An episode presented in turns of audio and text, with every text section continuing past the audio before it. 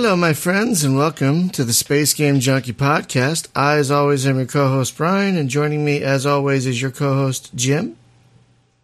I'm trying to think of a good Journey song. Uh, I would think it'd be harder. I would think it'd be more difficult to think of a bad Journey song. Um, also joining us is your co-host Hunter. Brought to you by Proactive Fuel Consumption. For your star drive to get you from A to B, you want to get a little extra out of those parsecs. Get the new fuel for your drive.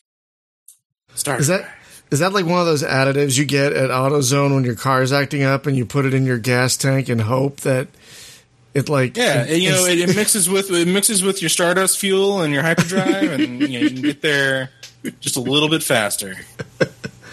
I actually used one of those once for my transmission on, on an older car, hoping it would save me from actually having to get a transmission, and it didn't. uh, also joining us is your co-host Spaz. Powered by spoilers, because well, you should expect them in this particular episode more than the usual. Yeah, folks, we're going to be talking a lot about story based games in uh, this particular episode. So if you haven't played the stories that we're going to be talking about, uh, uh, you use the 15 or 30 second thing on your podcast thing. Uh, we'll try and keep you apprised of what we're talking about. but we're going to be talking about a lot. So on the stream uh, is the game that got this discussion started. I recorded a little footage of Mass Effect 2, which I still can't get over the way the guy walks. I'm sorry, it's just so dead ass. He, he, has like it's like he has something up his butt. Like oh ah oh like he really has to go to the bathroom. It's just so clenched. Just I don't know. I, I did like some of the mini games though. I might I might I might play just to keep unlocking saves because I really like unlocking saves. yeah, the characters are uh, are a bit mannequin. Kind of weirdly if you, animated. If you get over that, yeah, it's it's strange. Like their it their is. elbows and stuff are weird too. But, however, um, whenever you do stuff like, uh, what what was the? She wasn't the arbiter. She was something else. Uh, that the uh, the blue chick right? It was, uh, the it was Asari. Like, yeah, the Asari. Um, but she was she was like the the freaking Boba Fett of the Asari, right? She was like the hunter. Oh yeah, and, yeah, yeah. Yeah, and then she was hunting down the one that was like a space vampire. And yeah, that was pretty cool. So you got like a detective story going on in there. Yeah, hmm. dude, there's so so much stuff that went on in that game. Well, maybe I'll keep playing it just to unlock more saves. Um, but this topic tonight is talking about uh, the journey through games rather than focusing on the destination. Uh, it is you don't to- stop believing.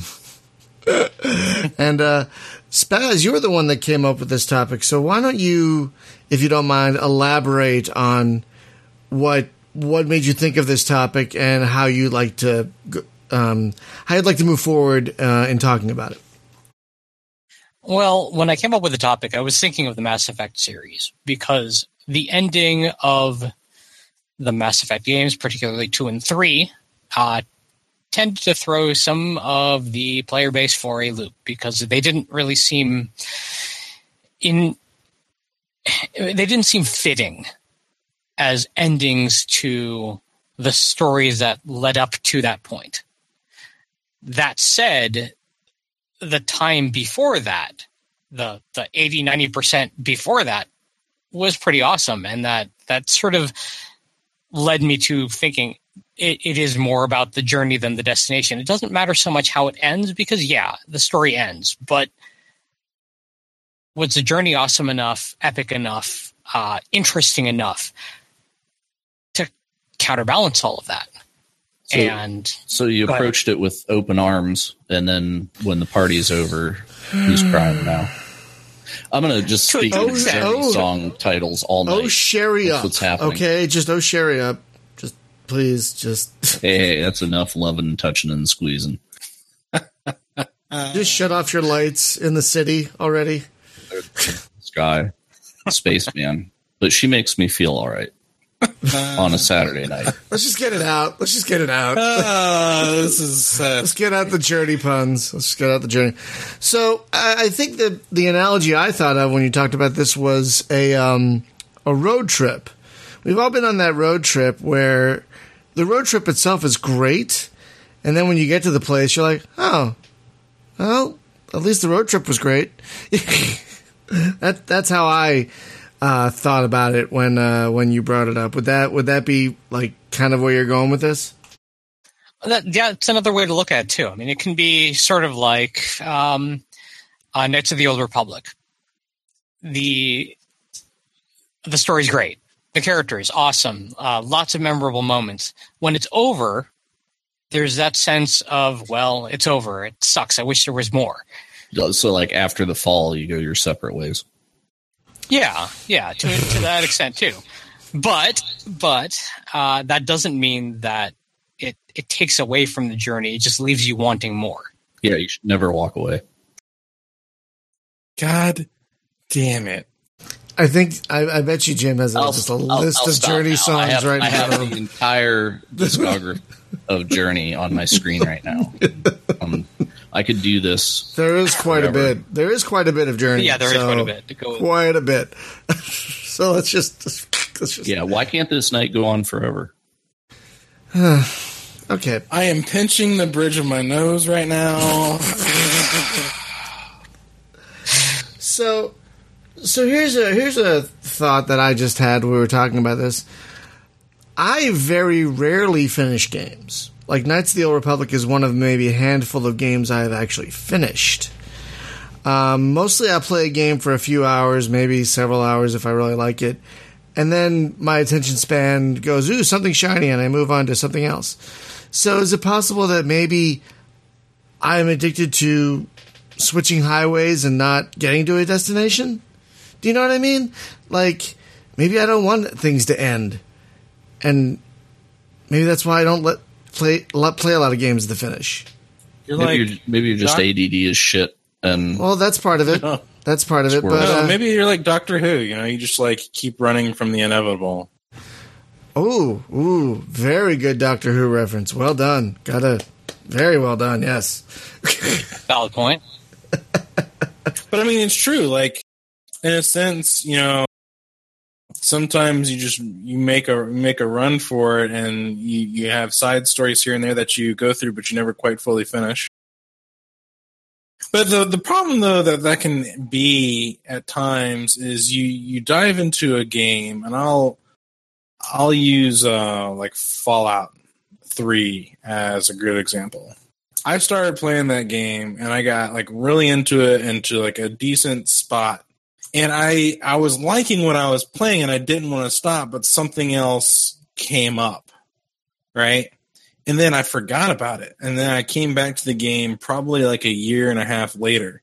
And it was quite literally a Gandalf moment of I was, have I was about to say, were you were you like that Gandalf GIF, GIF or GIF or whatever you say, where you're like, yes, I have no memory. I was just about to ask you that.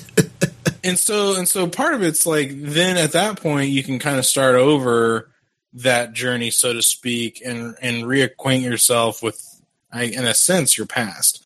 Um so that's definitely like been a process that I've gone through a few times. Um most recently I would say that that process was going through Obduction again because I never fully beat it the first time but I finally decided to take another crack at it and it was kind of fun because like for the first half of it i was flying through stuff because i kind of remembered some of the puzzles. But then once i started getting really into it it was just like oh yeah you know. But jim told me the other day that he had some of a similar problem of not being able to finish games or not interested in finishing games because new and interesting stuff keeps coming out. Yeah, I, I have trouble sticking to it, except with the exception of Mass Effect 1 and 2. And I never quite made it to the end of 3, but I think that's a good thing. But that should be brought up yeah, Yeah, that's we'll kind talk of the about that topic. too. But uh, yeah, so like anything in the Half Life series, it, it was like from the moment it released until I beat it, I didn't get up, and all then Mass Effect Two, it was like uh, whenever it came out on PC because I had it on the Xbox and fiddled with it. But then I got it on PC and then I plowed through it because all the DLC was out at that point. and so I bought the whole wallop pack and then just blew through it. And when I got done with it, it's like I wanted to start over again and play it a different way, right? So it, it was like I was not sick of that game when I got to the end of it. Although the end fight of it, like you thought I was joking whenever I posted that that picture of the like Terminator robot skeleton from uh, from Contra, but it was like the same boss, and it and it was like all that that you went through with those characters and how much the writing was great and just everything about that game and you bond with it, and then you get to the end and there's like a retarded arcade boss fight, and and it's like shoot the skeleton robot in the eye fifty times. Wasn't and, that? A, but you know, was, sorry, Half Life had that, a, too, right? I was gonna say, wasn't that also a complaint about the original Deus Ex? If I recall correctly. Um, I I don't remember what ended up at the end of Deus Ex. I, I yeah, the first one. It's been so long. I don't remember that either. I'm, I might but be yeah, misremembering. it's very very rarely do people understand how to end a game. Right? It was like okay, so I think the first game that I ever beat was Questron on like the Atari, and it just like dropped you out of a system prompt. It was like, congratulations, you won. DOS prompt. Yeah. it's like, um, oh my god. Yeah, uh, Starflight 2 did the exact same thing, which was really strange because Starflight 1, for as big as those games are, Starflight 1 lets you keep playing once you finish the main plot. You had this badass ship, you just keep finding planets and artifacts and killing things. It was great. Starflight 2, you finished this hundreds and hundreds of hours plot, and you won. Congratulations, DOS. It's like, um, what? yeah, it's a, it's a little rude. It's you know I think the best way that a game can go out like that is when when you win or whatever. If it's not going to like do new game plus or not going to let you sandbox it, then give me some stats at the end. Be like, oh well, during this you played for X amount of hours and you did these things and whatever. You know, like give me a recap or or something because yeah, they can't really give you a that. score, but they can you know give you like a like here's here's your achievements along the way and the shit that you saw and whatever Well- and uh, you know just Well- like go out on that at least Well, if you don't mind Uh, me Frost, asking, Frostpunk does that actually, sort of. Oh, it does? It actually gives you when when you get to the end of the scenario, it gives you some of the choices you made over the course of Ooh. of how you got to that point that kind of read back to you. Yep. yeah Now- frostpunk's pretty weird for that. that that's one of those definitely the journey games right because Yeah, it's like yeah, exactly. Frost Frostpunk. Well, it's it's made by the the guys that did this War of Mine, so Yep. they're all about like hard social choices, right? Which which the game is, right? So it's like, well, you know, uh, we got like fifteen people that have frostbite. Do we want to like keep them around because you know, thank you for your service, or do we kind of shake them loose? You know, because it's like, well, we don't really need that burden anymore, but you know, thanks for helping us and now you're going to die um, and and it's like well what do we do with the kids right do, do, do the kids get to be kids or do we have to put them to work in the mine well you know it's survival get in the mine kids Or, or do you build the you know the the uh, care house, which gives them which gives your people hope, and then and then on that side of the tree, you have the ability to put them to work doing research. And then, work then you get then you get the secondary tree options of do I go religious or military? Yeah, and there's and there's all the fun that goes along The- with that.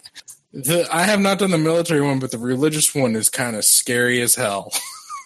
Yeah. Without going into details, because hey, that's just you need to experience that for yourself. but do you, Yeah. do you risk making your people like crazy fanatics or something They end up well. I'm not going to go into too many details, but part of it becomes you as like the the voice of God. Like I'm just going to leave it at that. it gets gets kind of freaky. Dark. Dark Yeah. is um yeah. Well- but then that's that's indicative of the the journey too, is that it's a it's a crap sack world already. So you can either make it worse or you can make it a little bit better and hope that your choices aren't the lesser of two evils, but the better choice compared to the the worst choice that you could make. I'm I'm just waiting on the Cthulhu Cult mod to come out because you know it will. If you guys That'll don't, happen. if you guys don't mind, I'd like because we talked about endings a little bit. I would like to attack this issue from the opposite end.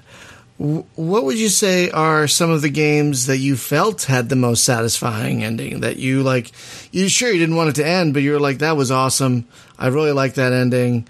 I'm glad it ended that way." Like you felt really happy with the ending. Like, can any of you guys think of one or two games where, even though the journey was awesome, the ending was also awesome?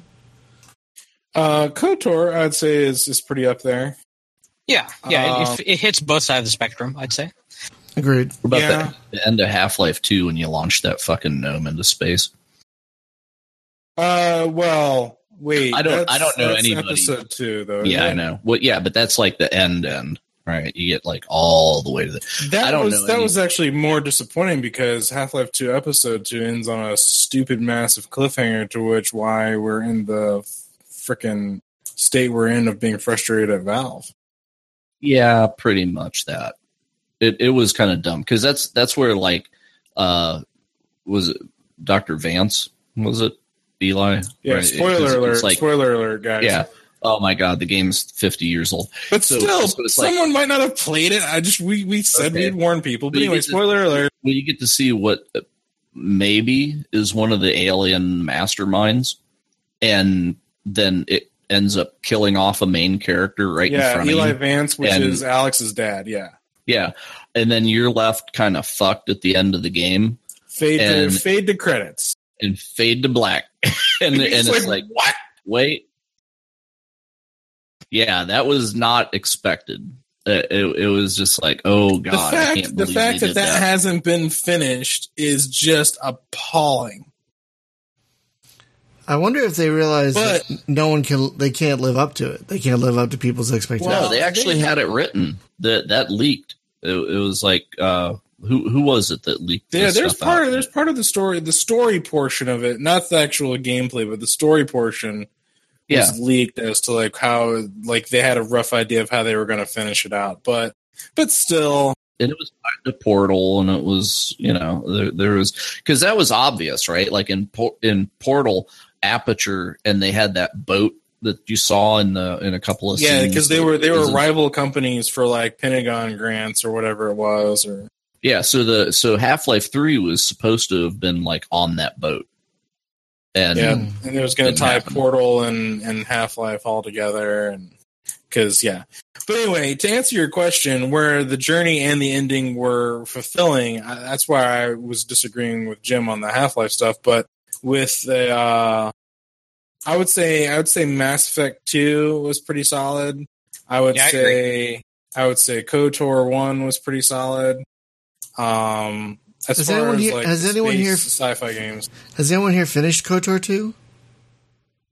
Uh, I have not made the attempt since I've gotten all the proper mods to make it an actual game. Yeah. but I do want to. I hear I hear it's actually once you once you play it with all the right add-ons, it's actually pretty good. But I have not yet done it. Um, Well, what about you, Spaz? Um, what's I'm like? not. No, I mean a game that had a really satisfying ending that like justified the journey. What would you say if one if there's one that hasn't been mentioned? Ah, it's a tough call. Um, yeah, because some really oh. good ones have been mentioned. Yeah. Are we are we limiting this just to space games? Nope. No. No. No. Well, then I would I would say I would say the Dark Forces series.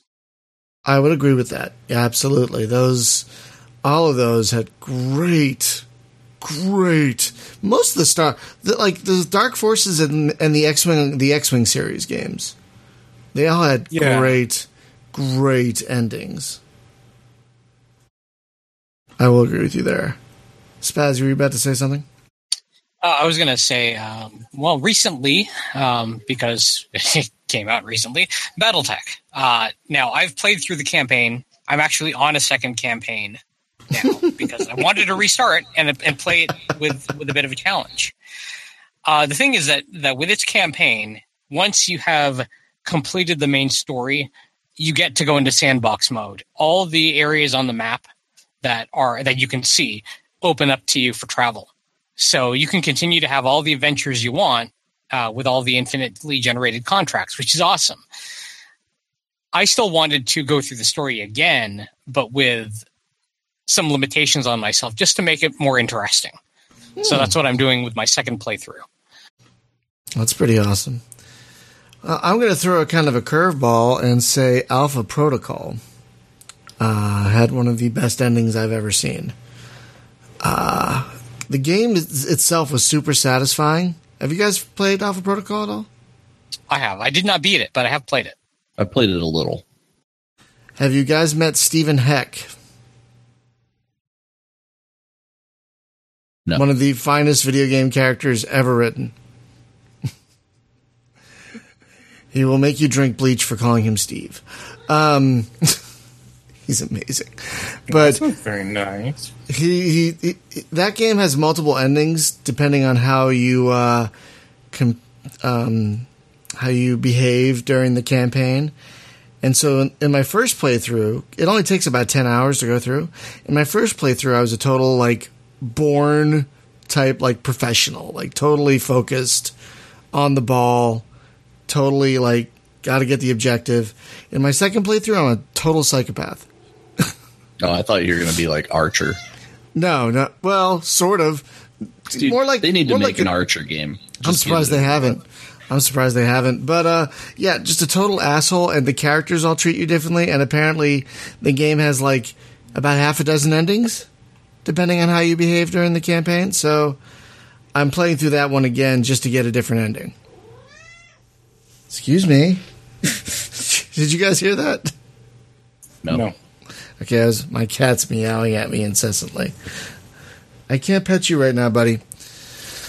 Uh, but um, so let's. Spoiler: let's, He's going to do it anyway. Yeah. yeah. Well, I ah, I can barely reach him. Um, ow. so let's uh let's go back then. Like, what would you say is a game that had a great journey but a not so satisfying ending? I'm just trying to like get well, some. That's clearly Half Life Two episode two. I mean, we covered that greatly, but sure, yeah, that's that's sure. right up there. I mean, for me, the penultimate example of that would be Mass Effect 3 because the ending yeah. just, yeah. Yep, yep. I mean, and, and I'm saying that also in terms of the ending to the series that it represents and not but, just but the ending to the particular 3. game. No, or, well, um, Mass Effect 3.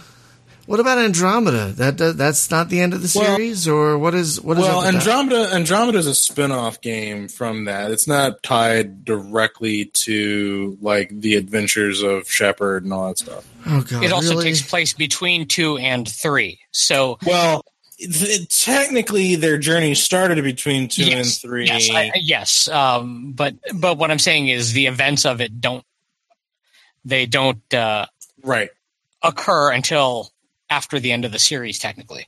Yeah it's like what is it like 600 900 years like later or something like that? Something like that yeah. I andromeda is a different baby. I, I would say i me personally i enjoyed the game despite its flaws um, for andromeda. But the whole thing with mass effect 3 and its ending endings i guess if you want to call it that um the the culmination of the idea of choice was kind of stripped away from you. So you you get again spoiler alert for God's sake if you haven't yet played it, but if you when you get to the end of Mass Effect 3, you're essentially given one choice to die and then however you kind of choose the way you're going to die determines the outcome of the galaxy at that point i guess like and it's represented by like three or four different colors i guess is, is another way colors. of describing it Really? Yeah, yeah. it's kind of hard. To, it's kind of hard to explain it without going into true spoilers. But, but you know, just but essentially, just, we said we're going to be spoiling. I'm well, never no, going to no, play it's, it. It's hard. It's hard to describe because like one of the options is, is you die and then the Reapers and like um all like organics merge and become a new kind of species. Uh, then there's another ending where the Reapers like leave and like you the humans get control over them or something like that. I don't remember all of the endings, but There's, no matter what you did, like you're you're gonna die. yeah, and then there's It's the like- one where you destroy all the stargates. And Oh yeah, nobody then all the anywhere. stargates, all the stargates get blown up, or all the Yeah. the, All the Mass Effect relays. relays. Yeah, So, so what was retarded about it was that like what I said about like you bonded with these characters, you were like super into their stories and stuff, and the, and it was like uh, these are my friends that I go through space with, right?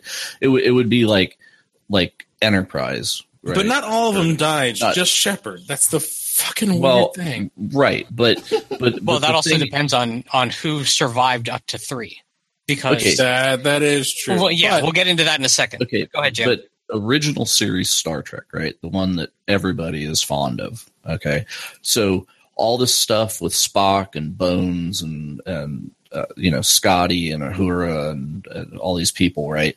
And you get to know them, right? Like we're we're totally invested in these Star Trek characters, and then at the end of the series, right, where where all these choices that you've made have have like grown the story and and stuff. And then you find out like none of those choices mattered because no matter what you did on any of that stuff you're still going to get the same do i take door a b or c? And A, B, like, and C all end with me dying. yeah but but not not even so much that. It's just like the end does not vary. I could i could have played as a dirtbag character right? I Right, could be light jedi i could be a light jedi i could be a dark jedi i get to the end It's still only and, going to be it's still the same thing. Yeah. No matter what. And, and it's like nothing in those games was that way. and to be moment. fair, to be fair though, and I and I want to I want to address this in, in, a, in a way. To be fair, when you have a game that has multiple endings, they're all technically fixed multiple endings, but there was very little variation in the multiple endings of Mass Effect 3. That was I think the biggest takeaway because it was like it's quite literally you die in a different color. Yeah. And also You know, you get because- like you get a 10 second cutscene of of a thing happening. If you played as like the whitest white knight, then you would actually get to see somebody live. But sort other like than the that, secret ending. yeah, it was like the secret ending, but boy, you had to work for that. Oh no, I did. I totally did. See, that's the thing that I that I did not like so much about the whole BioWare way of doing things is they didn't have a lot of gray dialogue choices. You know, it, it's like they, especially in the Star Wars ones, right? They would indicate like, do do you do the dark side or the light side thing? And if you pick the dark side thing, you were just like a douche, right? It it, it was just like how how big of a uh, like socially unacceptable dickbag can I be? Right? Like, what's the most insulting thing that I could do to this person? Or if if you do like the the other side, then it's like, what's the most self sacrificing like you know heroic thing that I could do? And there's no gray, right? I I I would like it to be a thing of of like oh, and also uh, then they took it in the in the abomination right? The mass effect andromeda. And then they actually made it like emoji right? Like do i do the heart thing or the know, it's like uh oh god. But, but it but it was like i'm i'm going to choose like the light response the dark response but it it doesn't say this is what you're going to say right? It's it's just like this is the tone i want to have and then the character just kind of says a thing or whatever. But it could be like completely not what you wanted. But it, it's it's a they made it too easy to pick like every conversation, no matter what. I'm going to pick the dark side because I want the dark side ending at the end, and that's like the only reason you would do it, right? It wouldn't be like give give me give me three or four plausible gray responses to this, right? And then we'll see how it turns out but it's not it's not a thing like I should know going in like well I'm going to choose to be a douche to this guy. You know it's it's like okay well like um in Frostpunk right? It's like okay here's a hard choice. There is no win. Do I pick this or that? Uh I don't know. I mean it they're both kind of bad. So how's that going to work out? And then it'll be I'll- interesting. I'll, toss one. I'll toss one example just to, to illustrate it.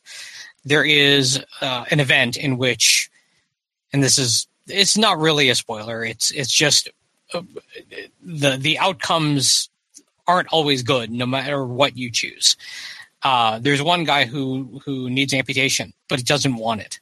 You can force him to have an amputation, or you can Oh, choose to let it be. Yeah.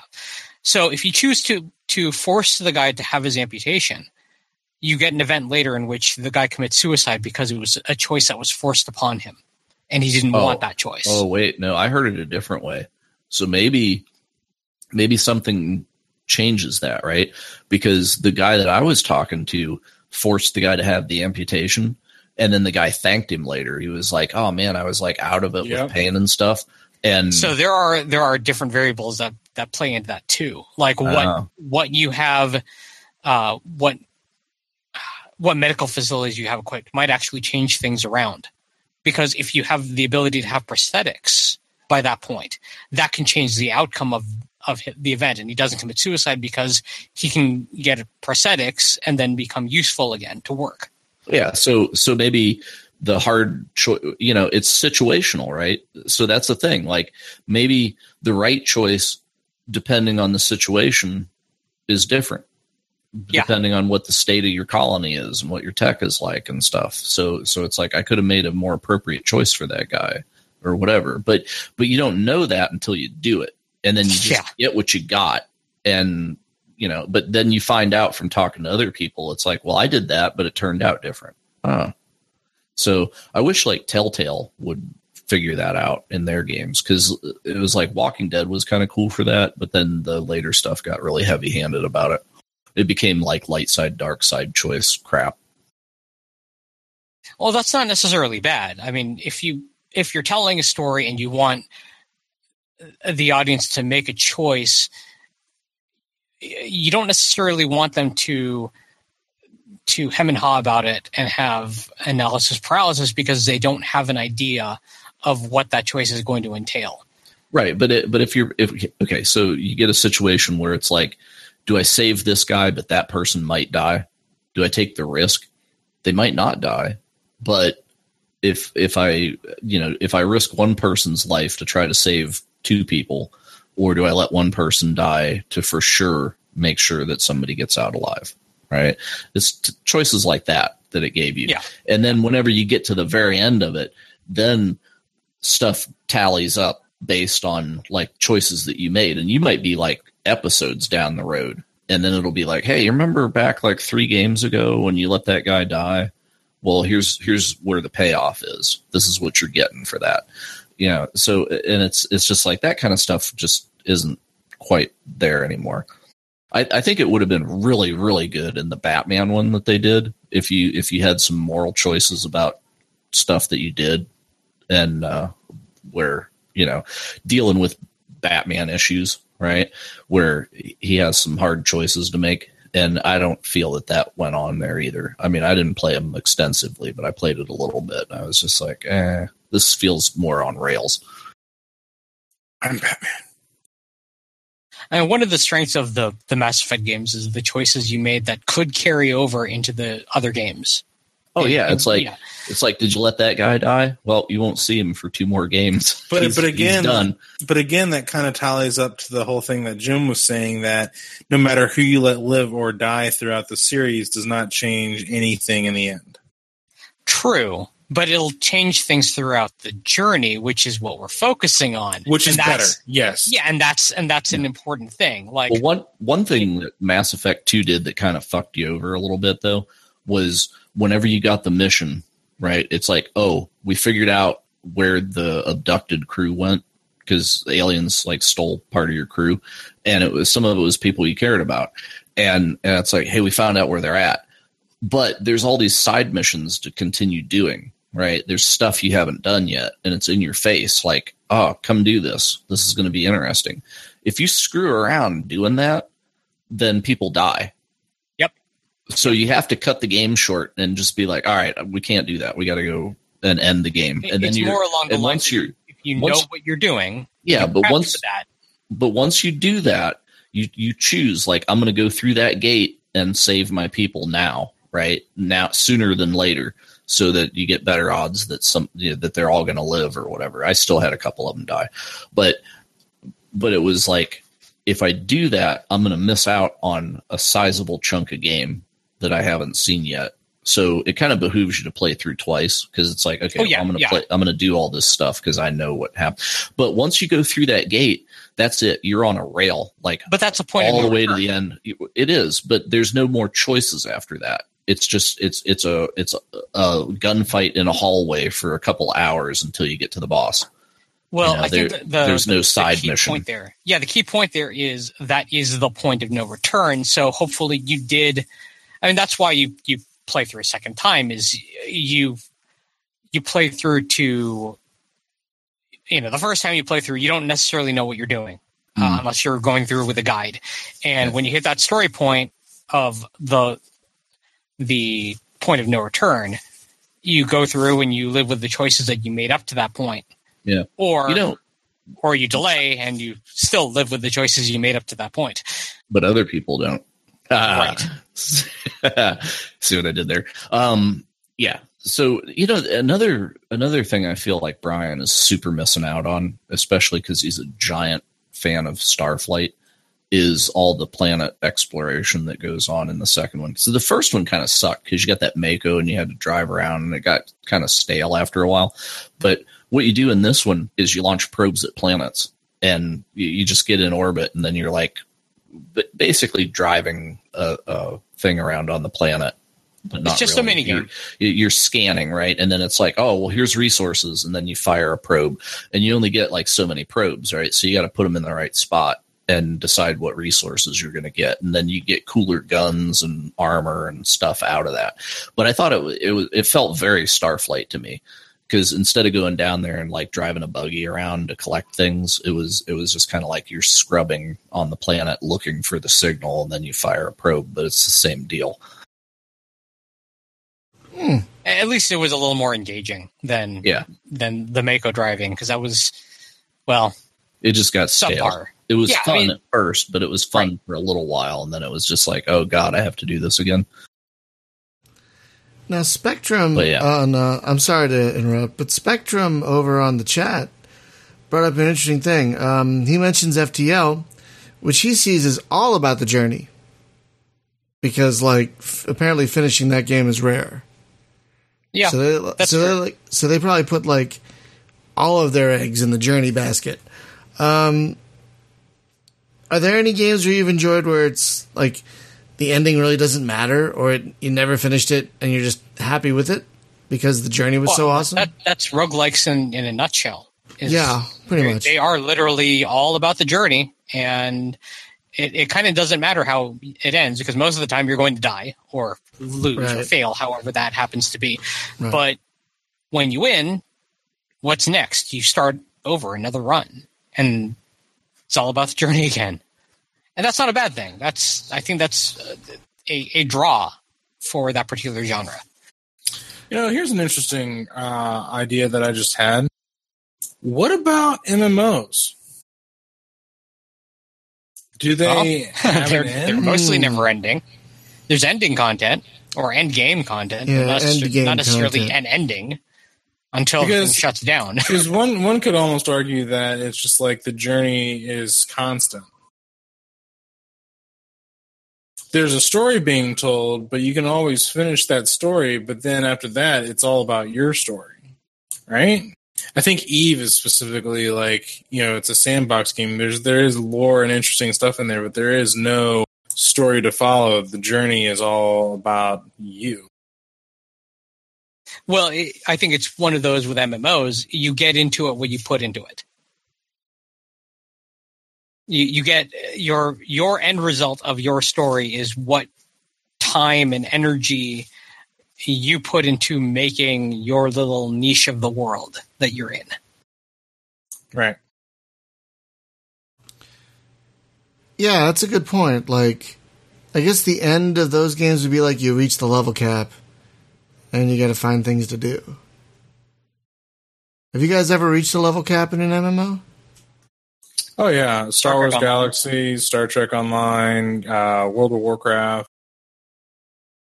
And and what do you guys do when you when you reach? Do you start a new character? Do you do what is it raids? What, what, what um, it depends. It depends on like what other content's available. Like there could be a bunch of like other PVE content you can go do. There could be a bunch of uh, PvP content you could go and do. Like with Star Wars Galaxies, for example, you always had like the space combat stuff you could go always go and do for fun. Um, there's always like the player city stuff you can get involved in, and then just kind of becomes uh, you, you finish the main story, and then it kind of becomes your journey after that. Is kind of what I was getting at. Um, I think Star Trek Online is very similar to that. I know. Uh, I know WoW is very much like that. Like once you reach the end of the story, it's more about you playing with your community now. Hmm. Yeah, I guess that makes sense. Like I've never gotten to the end of an MMO, like ever. Like I think my highest level MMO is probably Lords of the Ring. well, it's sort of like you have you have too much going on. All the games that you have to play. Beating a game is is such a rare event, so that's fair. You know, getting to the end game content is very rare for you. Yeah, but uh, there, but there, I know a lot of people who are completely the opposite of me, who they will just play one game until they finish it, and that's it like me with my 161 hours of BattleTech since release. Yeah. Did you pl- did you play anything else during that time, or was it just all BattleTech? I, have dabbled in a couple all other games, but it's mostly been yeah. But but seriously, 161 hours since release, and I'm still enjoying it. That's really freaking impressive. ah, so uh, hmm, I'm just trying to think. This is not my topic. So, what is what are maybe some of the most memorable journeys for you guys, like in all of gaming? What would you? And it doesn't have to be about the ending, but like, what would you say is like the most? Like you're in the middle of the game and you're like, oh, this is the best. You know, what what are some games that that hit that for you?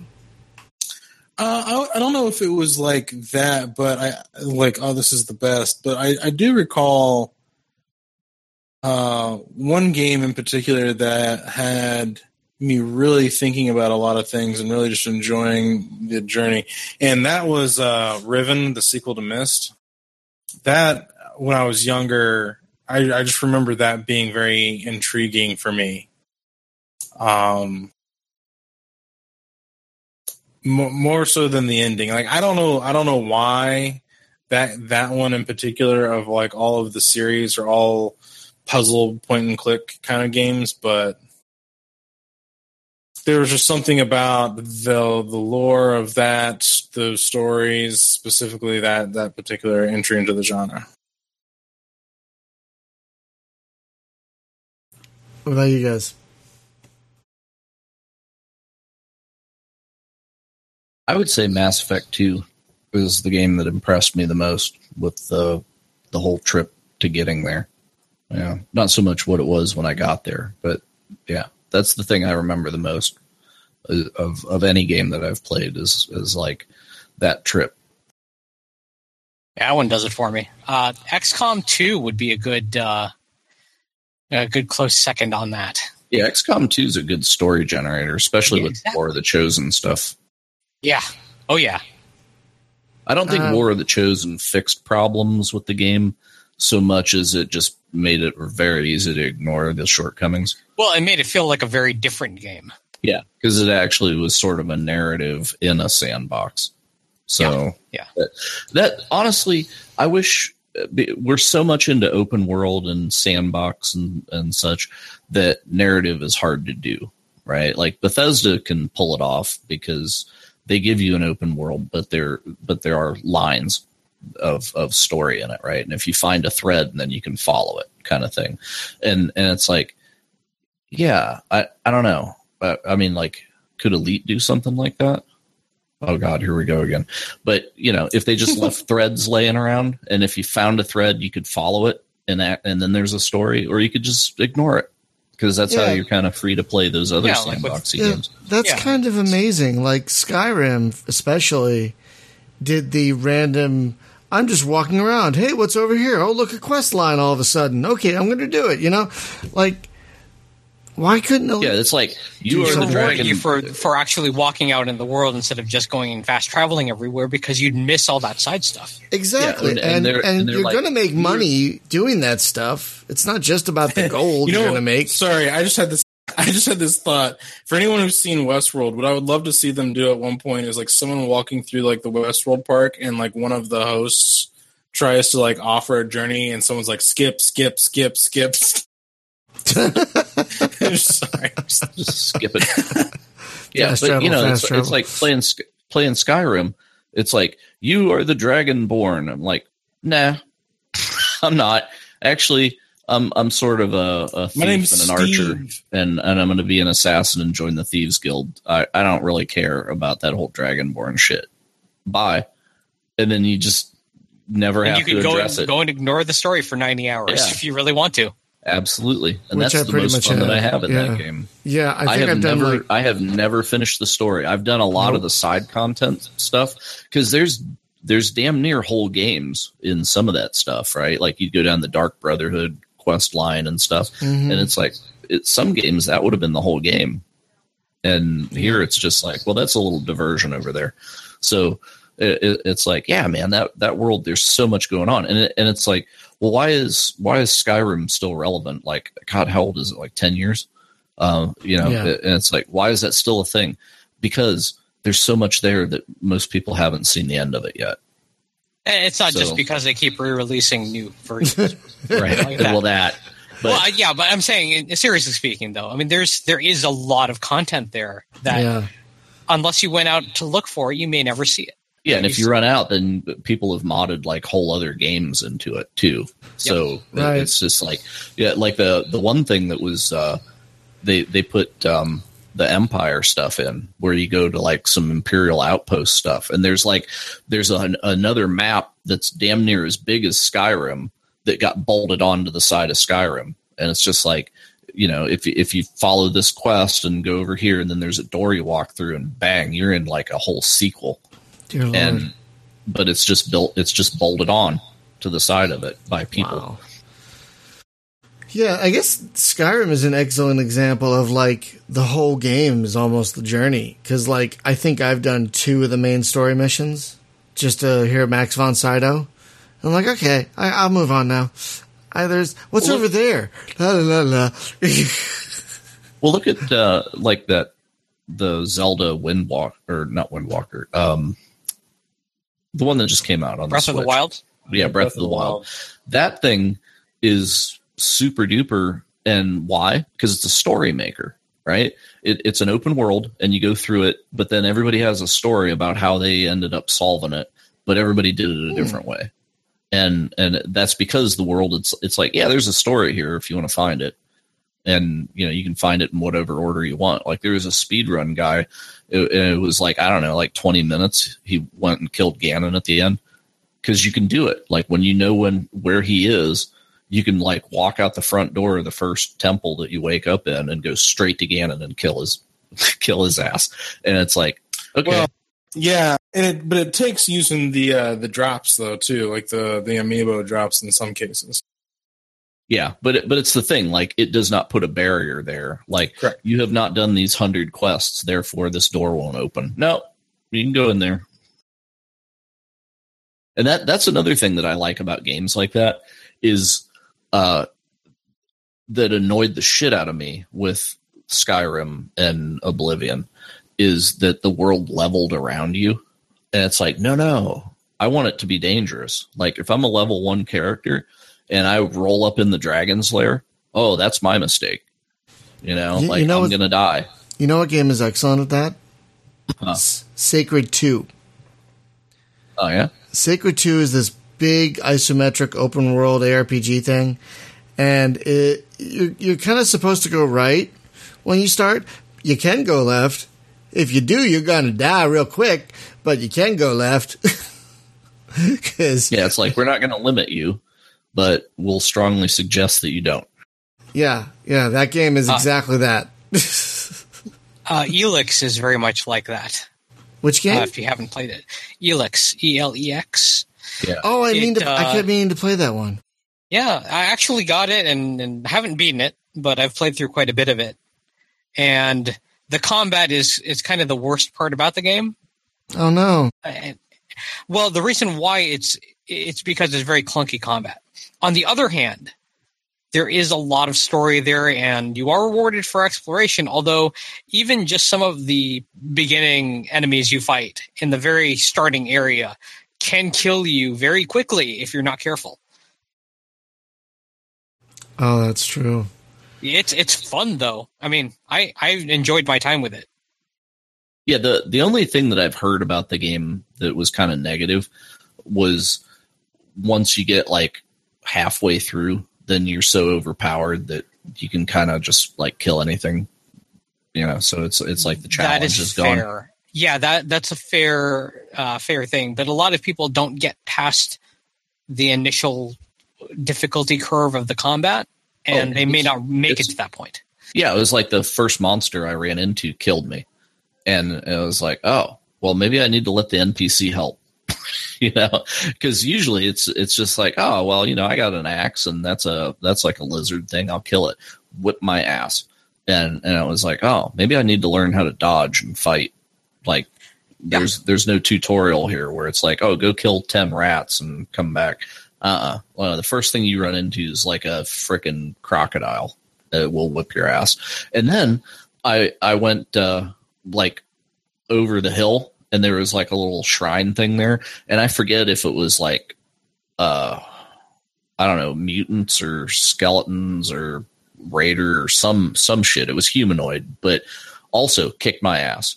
Like Probably mutants. yeah, there it, it was one of those like, no way are you ready for this, and it was just like on the other side of the starting area.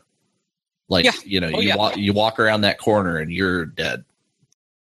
Yeah, and and one of the things that's interesting about the game is that there there are three major factions in play, and then there's all the hostile creatures and mutants that are out there too that are unaffiliated with anybody. However, if say for example you get some mutants chasing after you, you go aggro them, and then you lead them to a group of enemies that are hostile to you, they might start fighting each other, and you can let them whittle each other down, and then you clean up the well loot afterward. That can happen. Okay, that's the enemy of my enemy is my friend. Sometimes that is true. Okay, that sounds cool. Yeah, I, I liked uh, how the the guy at the beginning he's describing like the the three different factions, right? And and it's like, well, what if I want to go join these guys? And he's like, eh, you probably shouldn't do that. you know, and it's like, you know, because it's like the it's basically uh there's like the the wardens that like keep the they're interested in you know the planet kind of stuff. And then there there's the guys that are like the frickin' thugs. I, f- I forget who those guys are. And then there's like the faction that you're actually from that everybody hates. And you, it's just like eh, you know i could tell them i'm one of those guys i've never made that choice I, I choose to bullshit the guy but it's just like what if i told him i was one of the freaking like high-tech like space wizards or something what would Well, technically, there's four factions. Yeah, Okay. there's there's three factions you can join, and then there's a faction you are originally from. Yeah, and it's And- and from what I understand, it's like once you join a faction, you're in. You know, it's it's not yeah, like I'm yeah, gonna once you play made that quest. choice. Yeah. It's not like I'm gonna play the quest line of these people and then I'm gonna leave and go to the other camp and then play through all their quests. It's like no, you you chose and you're you're there because your reputation got built and they know who you are now. Well, now the that's to an extent true. There are there are quests you can still take on if you're of another faction or unaligned, but once you have taken on and completed the quest to join the faction, you you're locked into that choice for the rest of the game. Yeah. So what um the other games that they made because there The Gothic three of them. series. yeah, the Gothic ones. So uh, yeah. those were hard, right? Very, I I remember. yes, I remember very. like Gothic Gothic one. They had those freaking like giant chickens kick my ass. Um, but then uh, I I played Gothic three.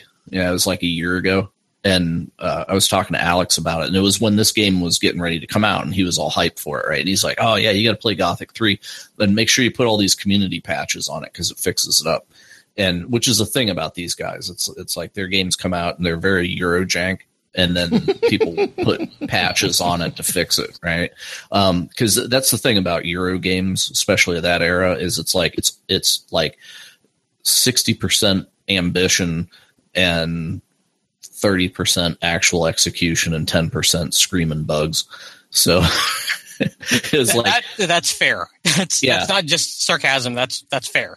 No, I mean if if you look at that that thing that just came out, right? The um, Kingdoms, uh, whatever the heck that's called. Um, it's it's like Skyrim, but it's Kingdom Come Deliverance. Yeah, Kingdom Come Deliverance. That thing, same thing, right? People are talking about how it, it's still like months after release. It's it's full of just like game destroyers. You know these bugs that are in there, but it, it's kind of worth it to persist through it because it's a super unique game. I'm yeah. I'm personally loads, I own it, but I'm waiting. Building. Yeah, That's I'm I'm just kind of waiting to until it gets ironed out a little bit more. Like maybe in another six months it'll be ready for me. But I, I just I don't want to get invested in it and then find out I'm screwed and have to like start all over again because it's like you know like what we've talked about i have trouble finishing a game and i don't want to get that far and then hit a brick wall and then just be like oh well you got to start from the beginning again because i'll just be like eject yeah, so not when the game is like a 40, 50 hour experience to yeah. get through the whole story. And, and another thing, also like that game, right, is that Kingdom Come game is fucking brutal in combat. Absolutely. It's like it's like you're a kid with a sword, you never fought anybody with a sword before and you've you've had like a 5 minute tutorial with a guy and then you're fighting like knights in armor that are trained swordsmen right? So you're running away from that first guy, and I and I was just like, damn it, you know, I, I kept getting to the horse and I missed the turn, right? And then I would just get shot in the back and killed every time. And uh, I, I found I figured it out like after the tenth time. It's like, oh wait, no, you have to turn off the road to the left here. There's like a little. It, it took me spot. a dozen times, and even even just getting to that end point. Yeah, took so, a good dozen times because here's the thing: is um just just to illustrate for those listening who don't know, uh, at the very beginning of the game, you have to escape the town that you grew up in because it's under siege, and you have to get to a horse and escape.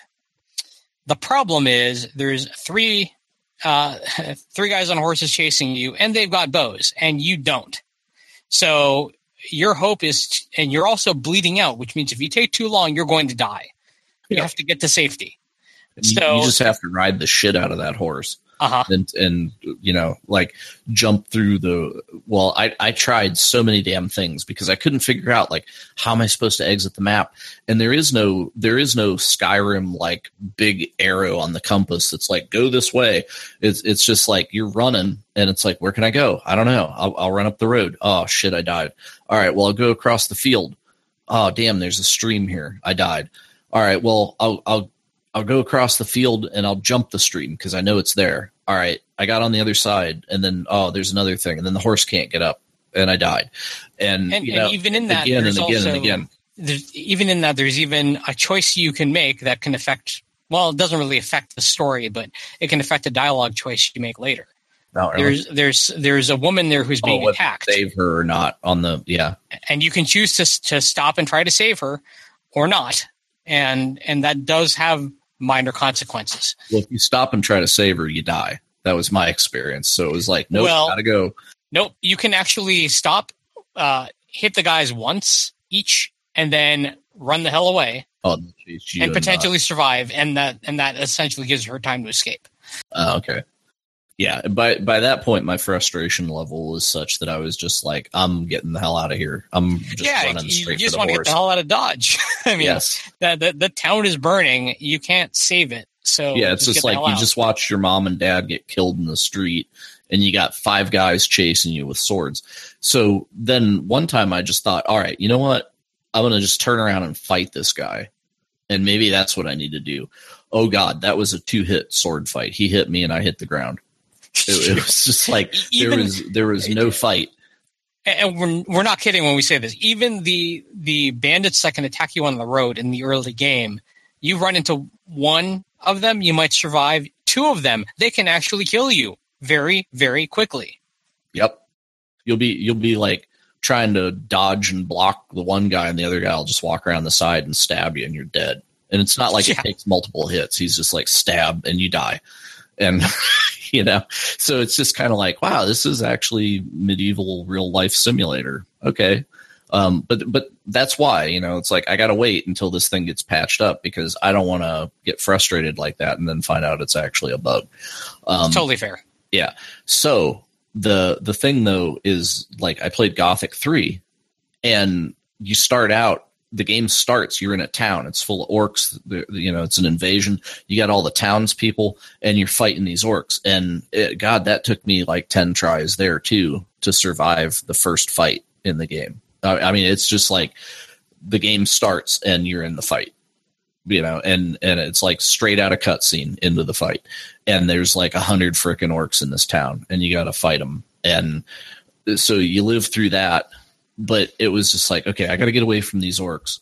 Well that guy's got a bow so i got to go out here. Well there's one of those damn giant chickens that's out in the front yard. If you go out of the town too far it will whip your ass. So you got to deal with with like that thing killing you while the orcs are chasing you because they don't just let you go. They'll chase you out of the town. Um and so finally i lived through that right? And i'm like oh my god finally and i talked to a bunch of people in the town and i did some quests like inside the town walls. And and then of course like a good adventure gamer i stole everything that wasn't nailed down and then uh, went out the t- went out the town. And i'm just like oh well i'll just go down the road here avoiding the bird. And hey there's some other orcs that are down here. And but but it was like the other faction of orcs that you're kind of friendly with but not you because they don't know you. So it's it's like you can be friendly with them later if if you work up to that. But these guys that you meet they're just like who's that guy? Kill him. And you're dead. It, it- you know it's like there there's no conversation. They just come out swinging. And there's like five of them and you're gone. You know it's very much like what we were talking about with the kingdom come thing. It's like one you can kill two it's not going to be a fight. And there's five.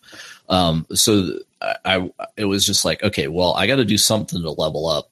Like maybe i can run around and find some like easy shit to kill or something right? But you have but you're constantly having to keep an eye out because it's it's just like oh wolf found me. Oh shit i'm dead. You know? It's just like everything in that game will kill you. And uh, so you have to be very very careful. It's it's damn near a stealth game at the beginning because it- Yeah, it's just I so freaking deadly. And most people just can't take that. I, I know it wore on me pretty good. And then finally you get over the curve right where you can actually defend yourself. But it takes several hours and you, you got to have a tolerance for that. Well, that reminds me of a game that uh, Wink over in Twitch brought up earlier, uh, Dark Souls games, in which I think he was saying part of the journey is getting good enough to survive long enough to move forward on the journey. Fuck those games i can't i can't do it Oh wow!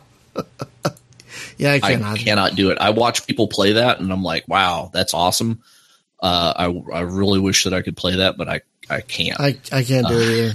I because because it's just like you you you get like three quarters of the way through the level, right, and then you step in a door you've never been in before, and then it's like a camera issue, right? Like, oh, well, there's a there's a guy around the corner, and he's there specifically to murder you when you come in the door because there's no way you can see him, so you have to know he's there, but you're gonna die, and when you die, it takes you all the way back to the beginning.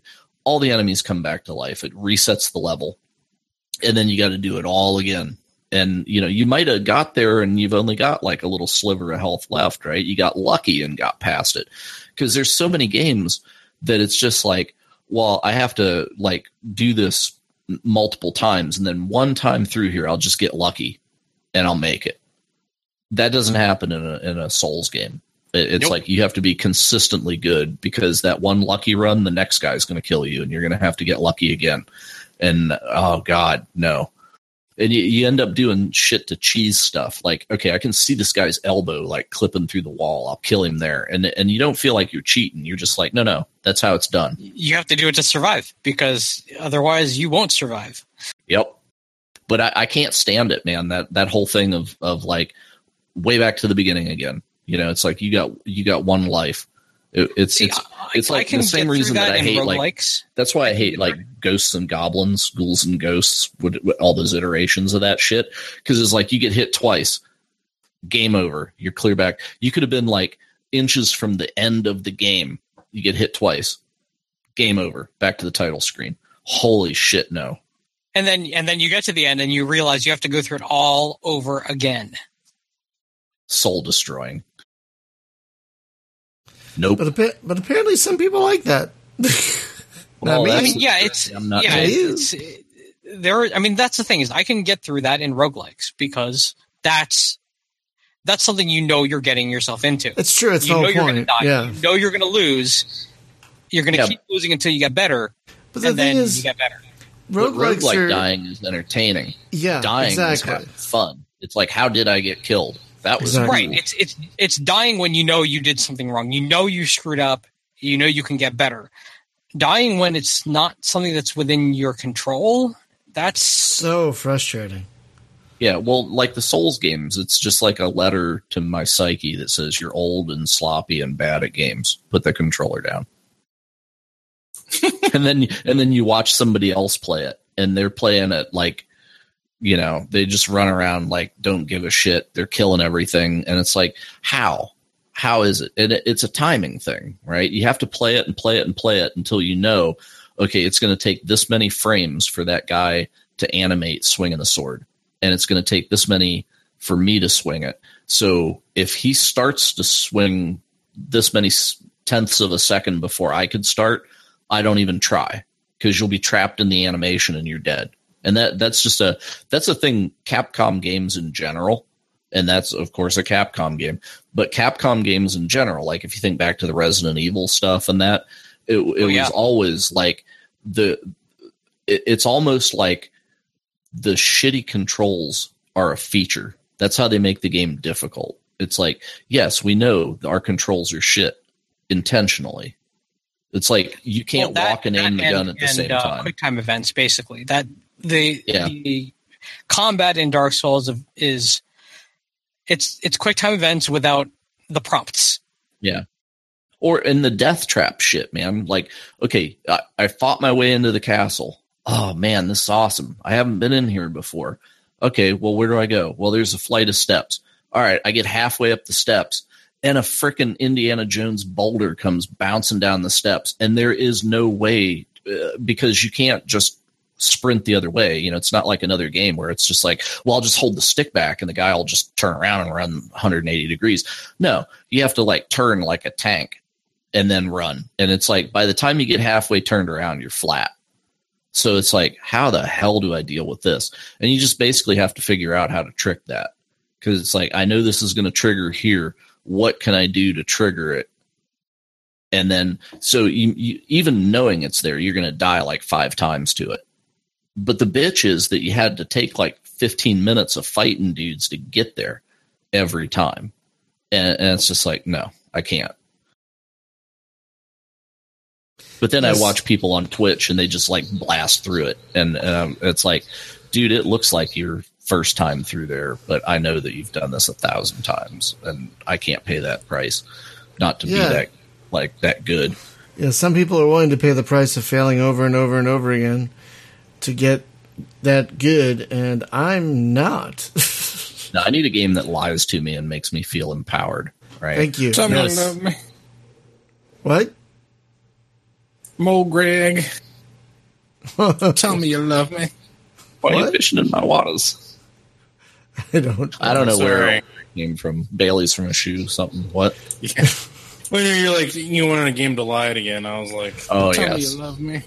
Do you want to play love games with me?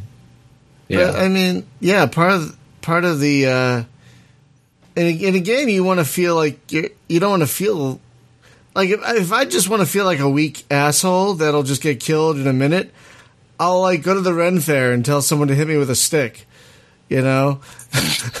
but like I want to feel like a badass in games, and if there is like sure, give me like a small journey to get there, you know, like let me go through a tutorial level or something to learn how to use a lightsaber and uh, then let me have a jedi power and just have at it thank you very much But oh, oh my god! So okay, so the first Kotor game, how long did you have to play that before you got a lightsaber?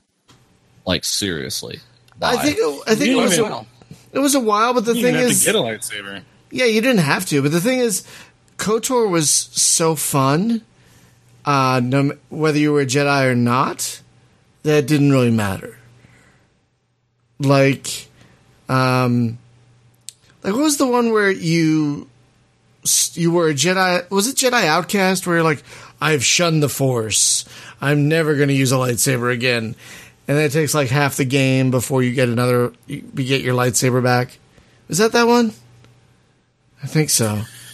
Yeah, I, I don't remember. I know that. Um, see, there was Dark Forces where he didn't have the Force stuff yet. Dark Forces two, he learned about it. He got his stuff. Then there was the Mysteries of the Sith thing that was more about Jan. Yeah. And then there was Outcast where he might have. I think it was Outcast where it was like, fuck the Force. And they like, for like a good chunk of the game, you like didn't even have any Force powers until like you needed to have them. And then there was Jedi Academy But- where you can become a dual wielding badass. Yeah, well, in that one, you're no longer Kyle. You're a teacher, Yeah. and you you're one of the kids.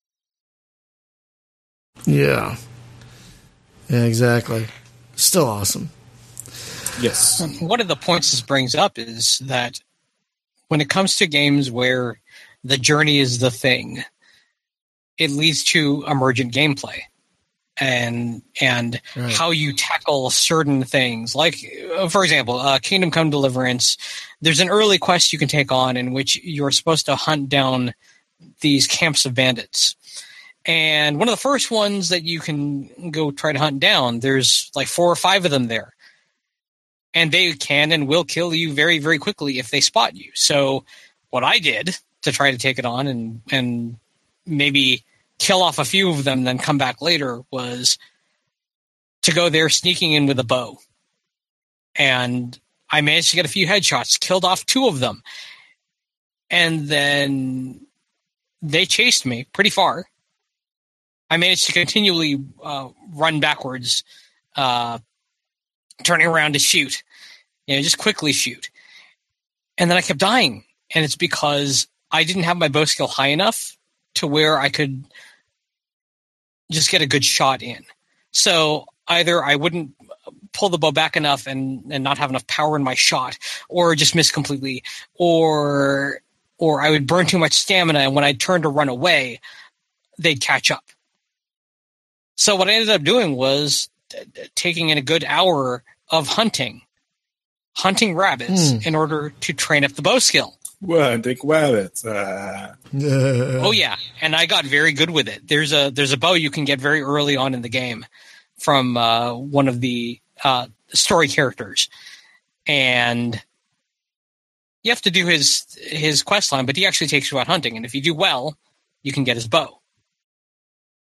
This bow is better Hmm. than your starting bow you can buy, and you can use it very well. It's a good beginner's bow, so I was using that. And then when I went back to the bandit camp, I thoroughly kicked their asses because, uh, well, I had the bow to whittle them down first. And then I finished the rest off in melee and I had very few problems. But it's because I found a solution to the problem. I, I had to figure out how to thin down their numbers. So the bow was the best way to do it. Now, are there any If- games? Oh, sorry. Go ahead. Go ahead. I thought no, I thought you were done. Go ahead. Yeah, go ahead. It's cool. Now, my question was: Are there any games where you guys have finished the game despite the journey not being that great? Like maybe the ending was better than the journey. No, there better be like cash and a check involved at the end if I have to like suffer through it. yeah, there've been more. I, I would say I've finished more meh games than like games where I'm just like, because if like I'm not enjoying it, it's a it's a hard press for me to keep pushing through it. Yeah. Like, what was that game that you and I ejected real quickly from, Jim? Um, Oh yeah, the hmm, whatever that was. That was a thing Gearbox made. It was it Right. came out, like right at the same time as Bungie's shooter. And it just wasn't it wasn't enough to catch keep my attention like there was just nothing about it that interested me or you know, or Jim for that matter. And it was just, uh, you know, I, I, I wouldn't even, I wasn't even going to continue to try to give it the benefit of the doubt. Well, a big part of my Um, problem is that I have such a big backlog that if I'm playing something and it's like, why am I playing this? Because I could be playing that, and that's better than this. So I'm really not going to put my time into this. you know? That's fair. Yeah, no, that's really fair. yeah, it's like you get the guilt, like, man, I should be playing that, but yeah, and this this is inferior, so this is a waste of my time. Yeah, there Yeah. there there are a couple games where I've tried to get to the ending, and I just I mm, I don't remember what they are now. Um, oh yeah, one was um the unofficial Starflight three. It was called Protostar War of the Frontier. And I wanted to finish it because I finished the Starflight games. I'm like, I got to see where this goes. And that was despite a horrendous mouse driven interface where this is the worst part of it. With combat, you would pilot using your mouse and your your your you use like a nine point like you know you know a num keypad, you know one, two, three, four, five, six, seven, eight, nine. You would move your mouse in that keypad to determine where your ship would go. Like you wouldn't even use the mouse the keys, you had to use the mouse. It was the worst. but I Sounds finished pretty it. terrible. It was pretty bad. Oh, and Privateer 2. Now that Wink. Oh, well, come- that's- now, now that Wink, Wink and uh, Wink and uh, Twitch mentioned hate finishing a game. Oh yeah, I finished Privateer 2 because I felt like I had to. and uh, That's that's almost like grudge sex. It's it's it, just it, like it, it really was. It really was. It was. It was so. What's what's the opposite? Unenjoyable? Not unenjoyable, but it was just horrible the entire way through, and the ending didn't make up for it. Like it had the actors, you know, it had a great cast, but eh. Now, I'll, I'll Go ahead. toss this one in here. This this Go one doesn't really fit that category because that's fine. technically there is no ending to it, but the journey was enjoyable for me anyway. No Man's Sky Is there an ending because it's all to that it, game? it, it doesn't it doesn't actually it technically has an ending, but it's not really an ending. Uh, Hmm. you you can play through its its uh, story mode that there is a, an actual story there, but then after it ends, you're in a sandbox pretty much. And the ending, so to speak, is you get to the center of the galaxy, and then you find yourself in a new galaxy. That's it. Doesn't Wait. actually end. Wait a minute. it actually it actually is the old like dropped you at the DOS prompt, you won the game. Well, no, no, it actually throws I- you into a new galaxy. Well, Your- but- your ship But that's not really an you took through end. is- it's not really an end, but but again, it's not about the ending. It is about the journey. The journey there is fun if that's what you're looking for, and it was for me. I mean, I I still enjoy the game. Wink mentions Everspace was fun to play to, to the end. Apparently, he's finished it eight times. I finished it a bunch of times myself. Yeah, yeah, yeah. There Okay. is an, an an actual end to that particular story. That And is a can- game that's kind of soulsy, except that you progress when you die. But I think that's the deal. Like nobody sits down and just like plays that game so well that they actually make a lot of progress. It's it's like, well, I got to the second jump and died ten times, and I I got enough stuff that I can buy better equipment and now make it to the third jump because it, it doesn't seem like that I'm I don't know. I'm pretty good at spaceship games, and I can't survive very long against the those meta fighters. progression is where it's at with Everspace Mhm. because if you don't have those upgrades, you're going to have a difficult time. That's that's Yeah, what they and, you, built it and you're not gonna you're not gonna get those upgrades in a single run. It's not like you're gonna have such Mm, a string of success that you get anything. It's it's just like okay, I got one thing, then I died. I got two things, then I died. Yeah, it's it's kind of grindy like that. The worst and thing that's not about that, necessarily a bad thing. It's No. fun. the worst thing about that game is when you get an awesome weapon, and and you're like, yeah, I'm gonna fight so far with this. You get in like one fight and then you die, and you barely used it. It's like, damn it!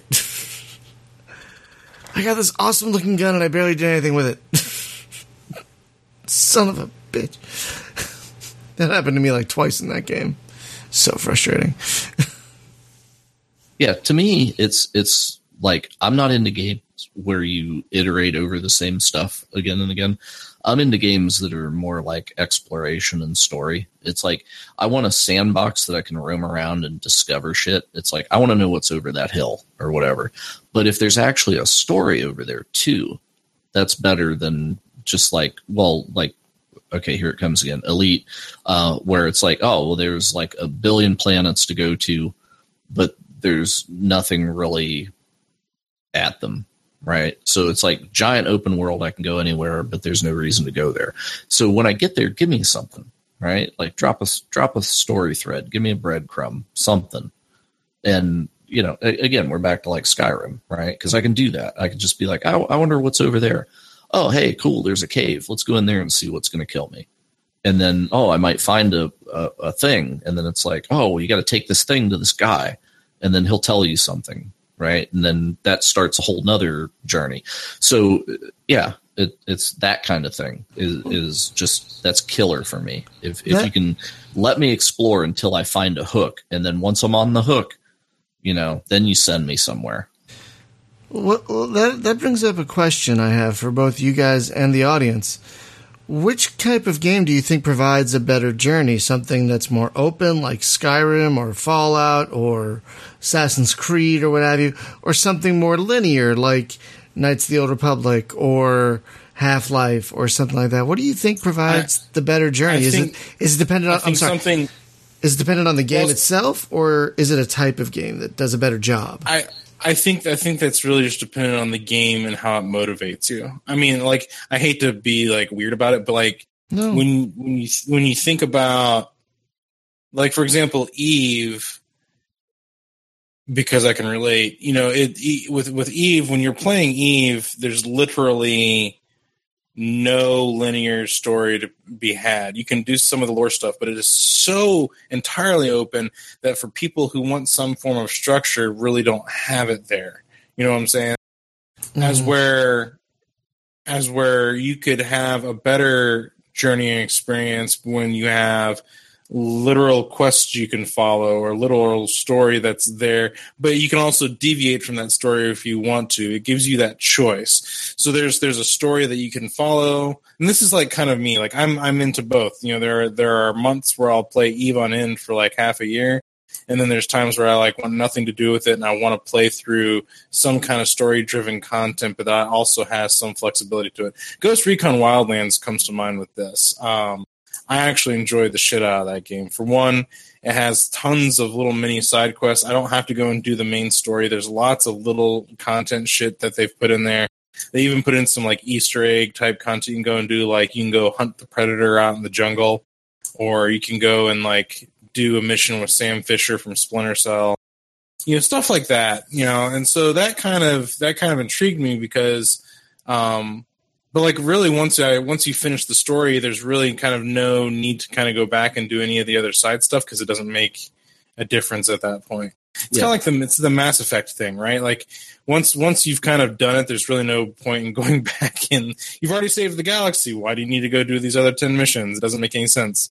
We don't what i find interesting about those things though is it, it's kind of the it's the hook again, right? Because it's like you can wander around and it'll be like, okay, well, I got like ten different places I could go, but I don't have a reason in particular to go to any one of them, so I'll just pick one, right? And then you get there and you resolve you know whatever. It's like well get in here and then find the building that's got the computer in it and then you got to kill all the dudes and then hack the computer within the time limit and then you get the whatever right? So it's like a little mini game. Um, but it's a but it's a challenge of okay you're here and then getting to that building is one type of gameplay because you got to stealth it right? And snipe guys and you know like don't be seen don't set the alarm off whatever. And then when you dynamite the door open right? And then you go in there and it's like a kill house. It's like, all right, I got to kill like 15 guys in like three minutes and then get this laptop open or whatever. Okay. So, but the, the reward for doing that is like another chunk of story, right? It's like now that you've done this thing, the hook is in, right? and now we're going to give you some story and be like okay now you need to go here there's a reason now so now you're on a path right?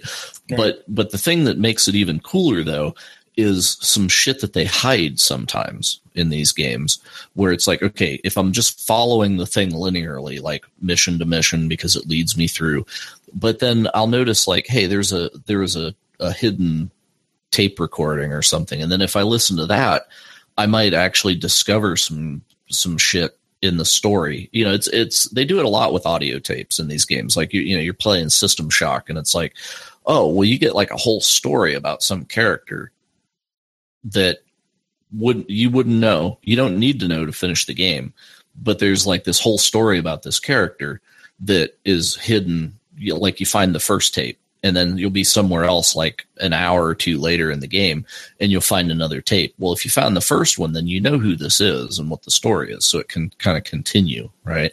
And sometimes you get that stuff out of order. So then once you've kind of assembled it, it it's like watching westworld or or pulp fiction right? It's like okay you're hearing this story but it's all out of order and then once you've got enough of it then you can actually assemble it into oh this is the order these things played out in. And it's like a whole nother fiction narrative that was off to the side of the main story. It's interesting.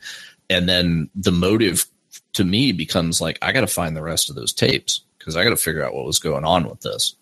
And sometimes they pay off you know? It's like okay well if you do that and you actually take that see that through then we'll give you some additional reward like oh well now you know the code to the locker and you can get the special gun or whatever but it's never advertised or whatever it's just like for those people that are explorers and Elex has quite a bit of that.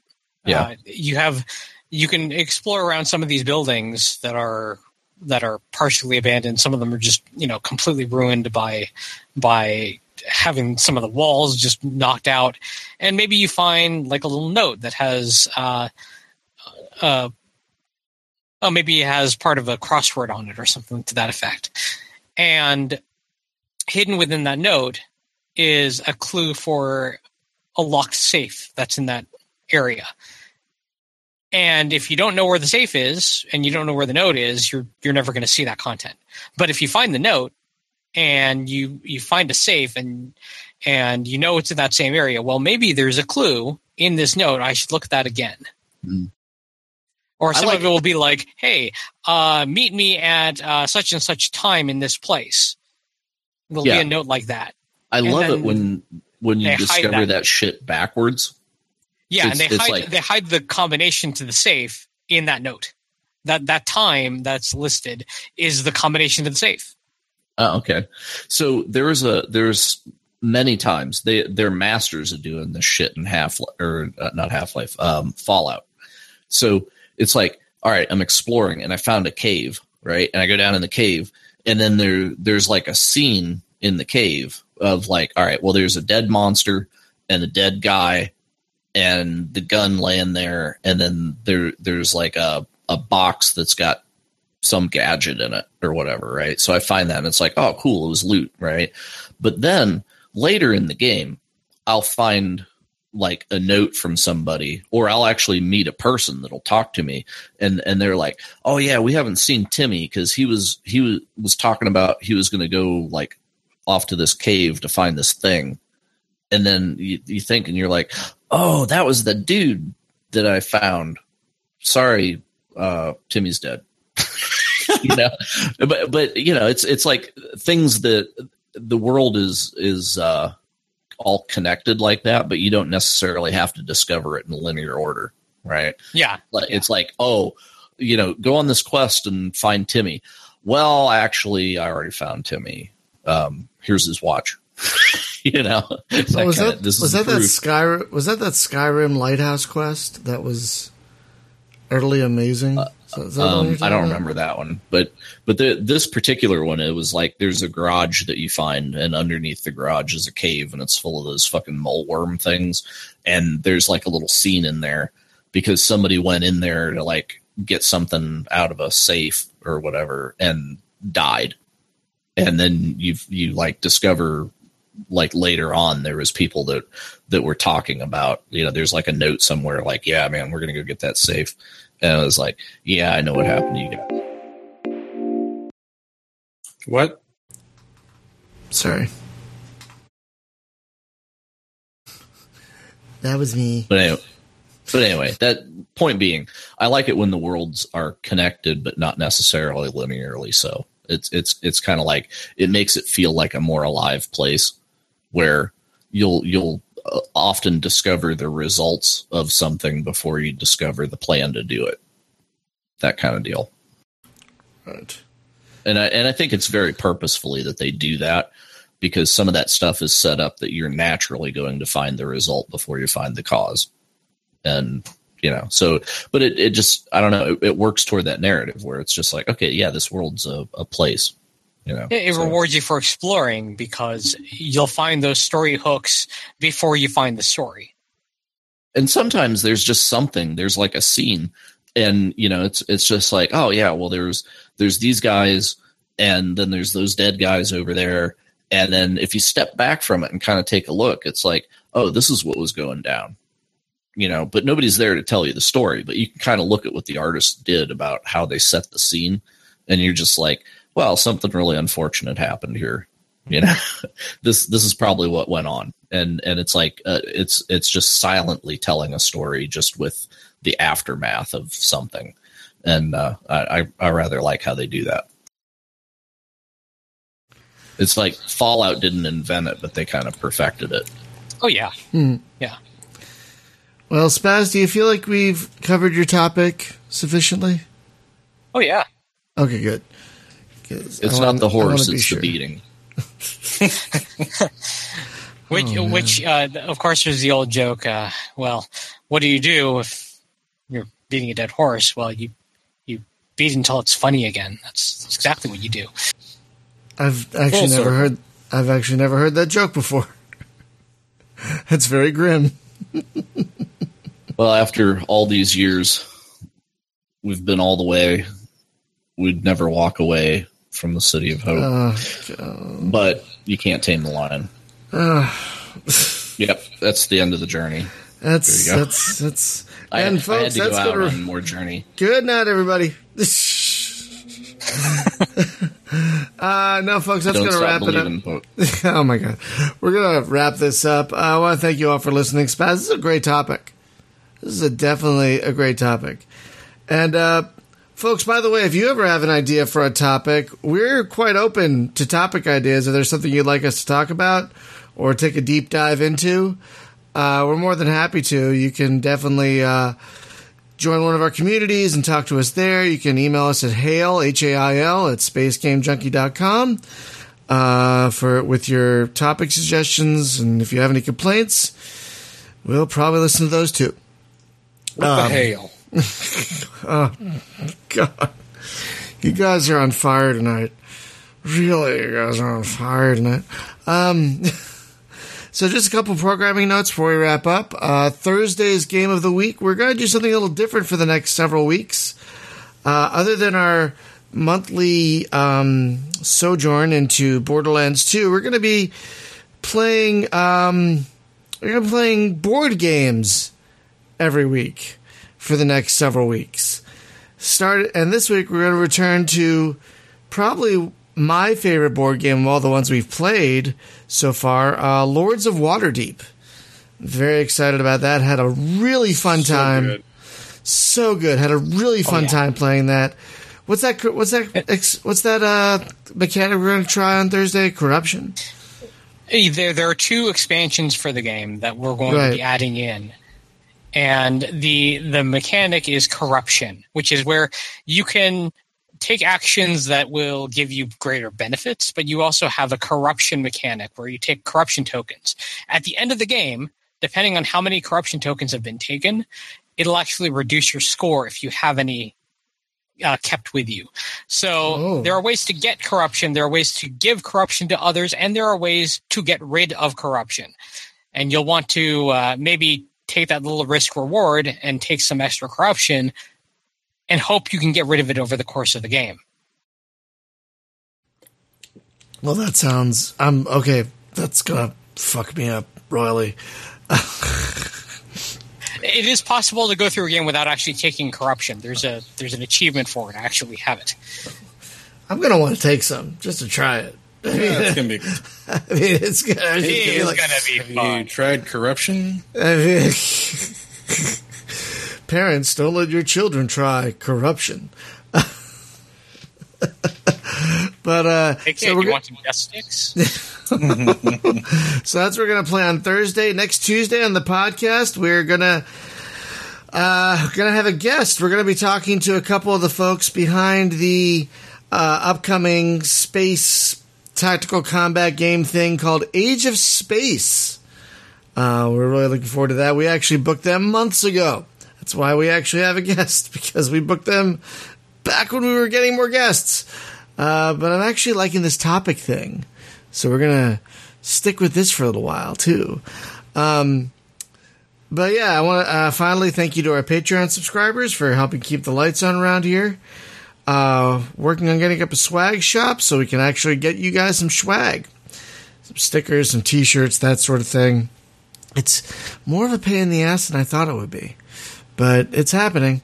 Uh, so thank you everyone for watching and listening and we will see you on the podcast next week. Good night, everybody. Bye bye.